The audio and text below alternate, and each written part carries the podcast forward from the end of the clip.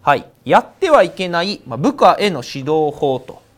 これ言うと腰抜けるかもしれないですけど。え、それはどういう意味で腰抜けですかその、よく言われてるから。まあ頭悪いんじゃねえのって思われると思うんですよ、多分僕。スキル系の研修。はい、技術を上げるってことですね。はい。これ実はあんまり聞かないと。もう一つスキルじゃない何かなんですけど、うん、こっちの方が大事だ。えー、っていうのを、はい、こうまとめた研究成果なんですよ。はい。今日も始まりました。レスポンスチャンネル、マーケティングこそ社長の仕事だ。ということですね。今日はゲスト、山際さんに来ていただいております。よろしくお願いします。はい。今日はですね、山際さんと高木で、はえ進めていこうと思うんですが、山際さんはですね、元、日産のグローバル人事部長という形でご活躍されてて、今は、あ人材、人事コンサルティング。人事コンサルタントですね。ということで、えー、活躍されているということで、山際さんにですね採用だったりとか、まあ、人事関連のことをちょっと今日もお伺いしようかなというふうに思うんですが、まあ、早速ですねこうテーマにいきたいというふうに思いますということで今日のテーマはこちらですね、はい、やってはいけない、まあ、部下への指導法ということでですね話していただこうと思うんですが実際にその山際さんその日産時代に部下って何人ぐらいいらっしゃったんですか、えーと一番多い時で課長の時が一番直接見たの多くて、はい、そのその時何20人だったかな人かな20人、うん、多いですね、うん、 20人とその直接ってことですよね間接的じゃなくて、うんうん、一番多い時は20人へえなるほどなるほど、ね、悲劇的だったのがね、はい、このまあいろんなね課に行って、はい、いろんなメンバーと仕事するんですけど、うん、この20人の部下が来た時、はい、うんこれがですね課長になりたての時だったんですおじゃあ一番その一番なってはならない20 年つけるかはい3やばいんじゃねえの やばいですねそれやばいやばい、はい、へえ今まではちなみにそのその前は何人ぐらいいらっしゃったんですか一人ですねあ一人から20ですか1から20はなかなかやばいですね3人とかでもこうね全然その景色が違うのにいきなり2桁の20とでさらにその時は、はい、僕結構若くて課長になったんです、はい、で、えーと、と課長になった時に、はい、その20人いる中で、うん、僕より年下が2人しかいないんですよおおあと全部同い年からさらに上みたいなあるめっちゃやりやりにくいというかやりにくかったんじゃないですかやりにくかったですよね18人ってもうね しかも量すごいしみたいなしかも同期同期に言われたくねえよみたいな、ね、話になりますよねうんうんうんうんなるほどやれって言われちゃったからねまあそうですねやらざるを得ないというか、ね、うんなるほどなるほど、うん、でそこからこういろんなこう、まあ、ずっと昇進されて、まあ、部長までこう行かれて、ね、ずっとこう部下がずっといる状態やと思うんですけど、はいはい、まあ、今回のこのテーマの、まあ、やってはいけない、まあ、部下の指導法っていうことなんですけど、うんうん、実際にそのよくあるやっちゃいけないシリーズってなんか実際どんなんがあったりするんですかね、そうですねこれねこれはまあめっちゃ深いんですよこれテーマがあそうなんですねこんな10分20分でこう話せるやつじゃないと3日はできる感じです、ね、マジですかセミナーですね3日できますマジ3日できますこれどうやって15分に収めるんですか、ね、そうですねじゃあ1個だけ今日はこう、ね、ピックアップしていただいて、これだけはやってはいけないというかこれはねこれ言うと腰抜けるかもしれないですけどえそれはどういう意味で腰抜けですかそのよく言われてるからまあ頭悪いんじゃねえのと思われると思うんですよ多分僕これ言うあえそんななんかあれですかそういう感じなんですか、うん、1個目けどむっちゃ大事なんですよねこれ大事ですほとんどの人がややってるみたいな感じなんですかまあ199%やってますねええー、99%の人はその指導法をやってると、はい、ほうほうほう、はい、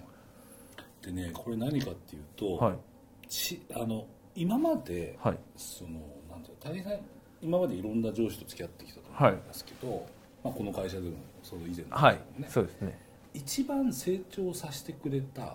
上司のことって覚えてます、覚えてますね、はい、覚えてます、はい、何歳ぐらいの時の相手は何歳でしたここの会社と僕前の会社しかあんまよく分かんないんであれですけど20個上とかですかね20個上はいそれ武井さん何歳だったんですか僕その時20 2とかですか、ね、前職やったら22ですね、はい、 22で、まあ、40そうですね43とか4とかやったと思いますね、うん、そその課長上司はどういう指導法でしたどういう指導法めっちゃ厳しかったですねめちゃめちゃ厳しい上司でしたねどんな逐一注意されるみたい逐一注意されるな、はい、完璧になるまでこう言われるみたいな感じでしたね。それどうでした僕的にはなんか良かったというか、まあ、なんか一回こうなんですかその一回完璧になってしまえばいいやみたいな感じだったんで、まあ、すごい感謝はしてますね、うんその方に対して、なるほどねはいうーんそうですかそうなんですよあのですね、はい これまあ答えを先に言うと、はい実は部下への指導法ってはい1個じゃないんでうすよ、ーんなるほど1個じゃないんですよほうほうほ複数あるんですよううーん複数あるんだけども、その時々で最適な指導法って実は違うんですうーけど、んうん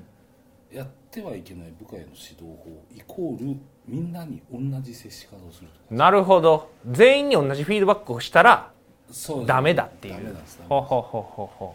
これね本当面白いんですけど、うはいある人にとってうんいいやつが、んある人って全然ダメっていうケースもあるし、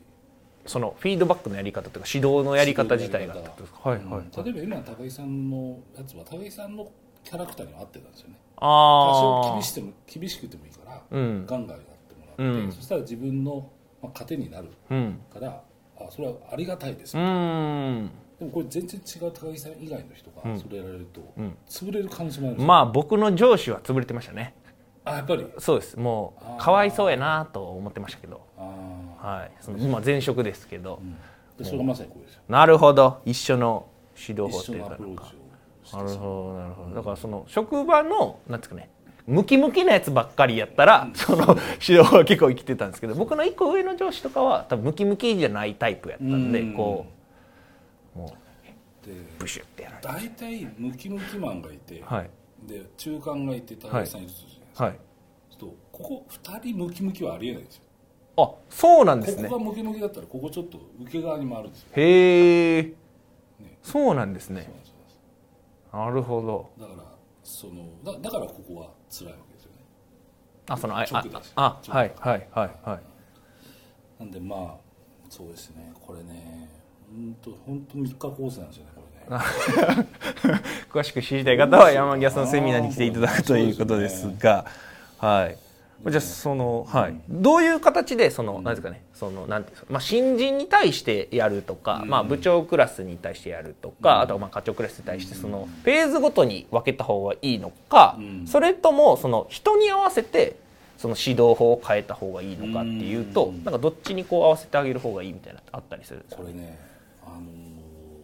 ハーバード大学はいかなはい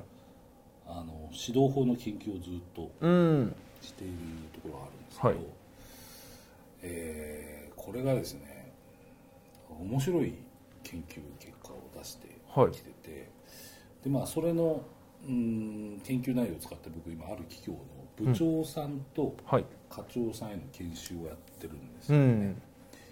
でね面白いこと言ってるのははいあのスキル系の研修はい、技術を上げるってことですね。はい、とこれ実はあんまり聞かないとへえ、あんまり聞かないと言われてるそうなんですね。はい、でスキル系と対極にあるあるうーものがあってあるスキルがあるんですけど、はいはいまあ、スキルっていうのは、まあ、もう一つスキルじゃない何かなんですけど、うん、こっちの方が大事だっへえ、ていうのをはい、こうまとめた研究成果なんですよ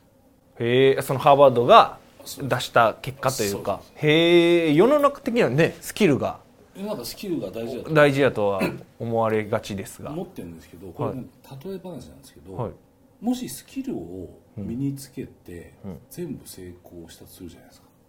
はい、そうするとダイエットに失敗する人はいなくなるんですよえ、どういう意味ですか？ダイエットの基本は、ね、食事制限をし、はい、ね、で、運動をし、はい、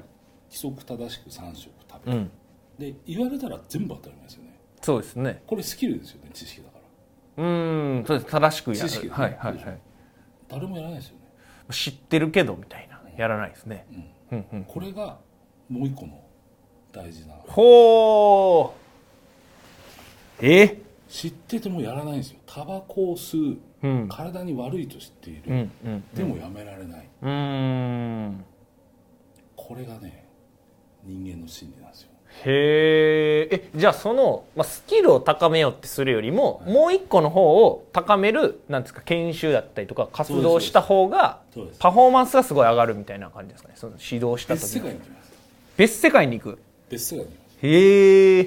スキルはスキルはまあスキルやってるとこは10でね、はいはいはいやると経験持つんで。そうですねゆっくりこう上がっていくイメージですねでこっちのもう一つの大事なやつをやるとこうポコってこうマジでポすコっかてこういくわけさえじゃあなんかこうススキップじゃないですけどなんかステップ急にステップアップがステップ上へえステップ上でこそうなんですねじゃあその、そのなんか当事者というか実際にその指導してたりとかしたら急に伸びたなみたいなのになったりするってことですかうでねねそれはちょっとはいろいろ考えたんですけどはい結果的には4ヶ月ワンセットでやろううーっていうことにんふんふんあのそのぐらい時間かかるんじゃないなるほどつまりさっきのダイエットの話でねはい、考えると食べちゃいけないのは分かってるうん、でも食べるでしょ食べますねね全然食べますね全然食べないですよ運動しなきゃいけないの分かってますよね、でも運動しないです全然しないですね、はこい、れなぜっちゃうなんですようーん重要なのは分かってるけどそうやらないのはなぜかっていうほうだかほうらスほキうルには限界があるんですよほその行動パターンが染みついてる人にどんなにダイエットの知識を入れても、絶対に行動に現れないんですようなるほど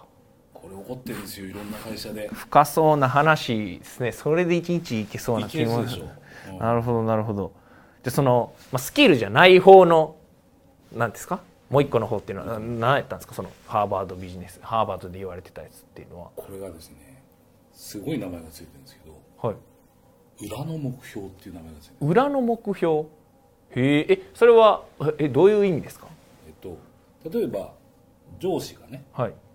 まあ課長ですとうんでもっと部下の話を聞くようになりたいっていううーん自分のね、はい改善目標あるとするじゃはいないですか、でこれよく考えたらはいそんなん聞きゃいいじゃんってうん思いますよね思いますよねはい、だけど実際にはできない人いっぱいいるんですよまあ、目標があるけどじゃあ実行できないというかはいで実はこれの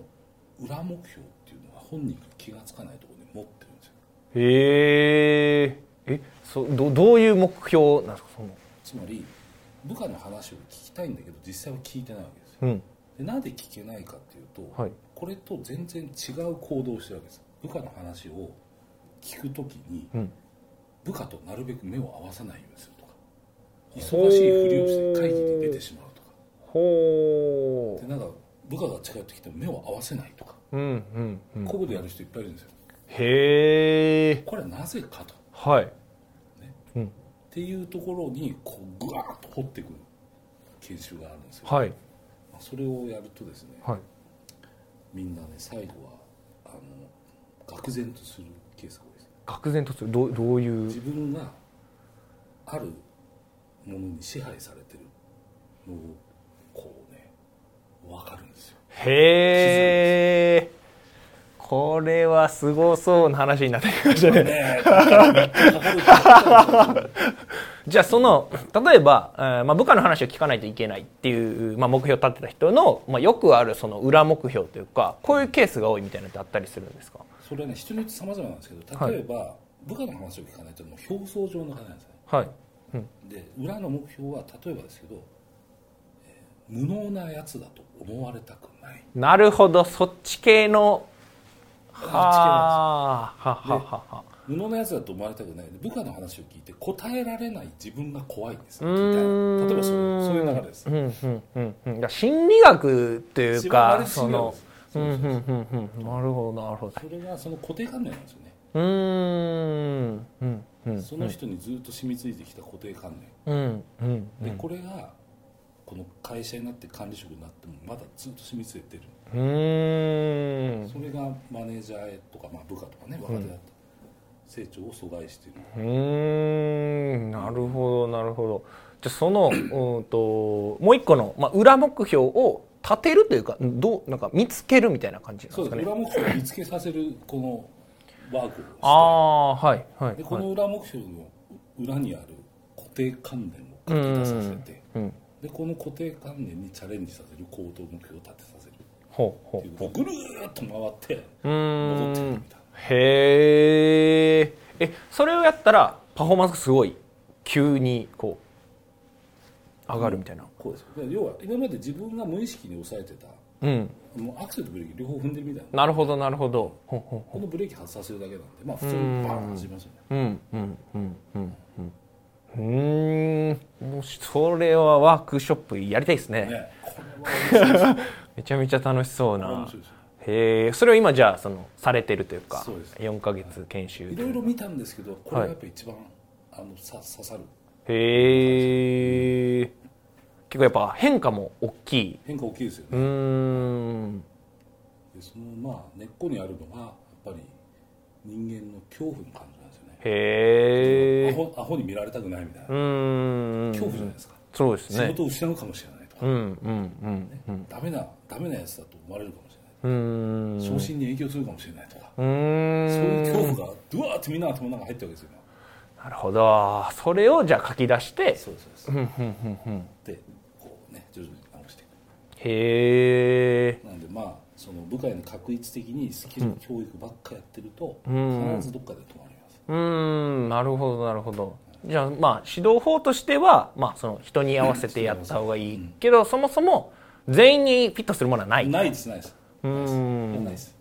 人に合わせをあやってスキルともう一個のその裏目標っていうその2つをはいこう育成していくというかそうですそうですうーんなるほどなるほど。ということで今日はですねこのやってはいけない、まあ、部下へのお指導法ということでですね、山際さんにお話していただきました、ぜひですねこれ見ていただいている方あのいいねとあとチャンネル登録ですね、えーしていただきますようよろしくお願いいたします、あとですね、えー質問だったりとかコメント採用された方にはこのモバイルバッテリーをですね、プレゼントさせていただきますので、ぜひぜひいいコメントお質問としていただければというふうに思いますはい。ではですね、本日、レスポンスチャンネル以上になります。最後まで聞いていただいてありがとうございました。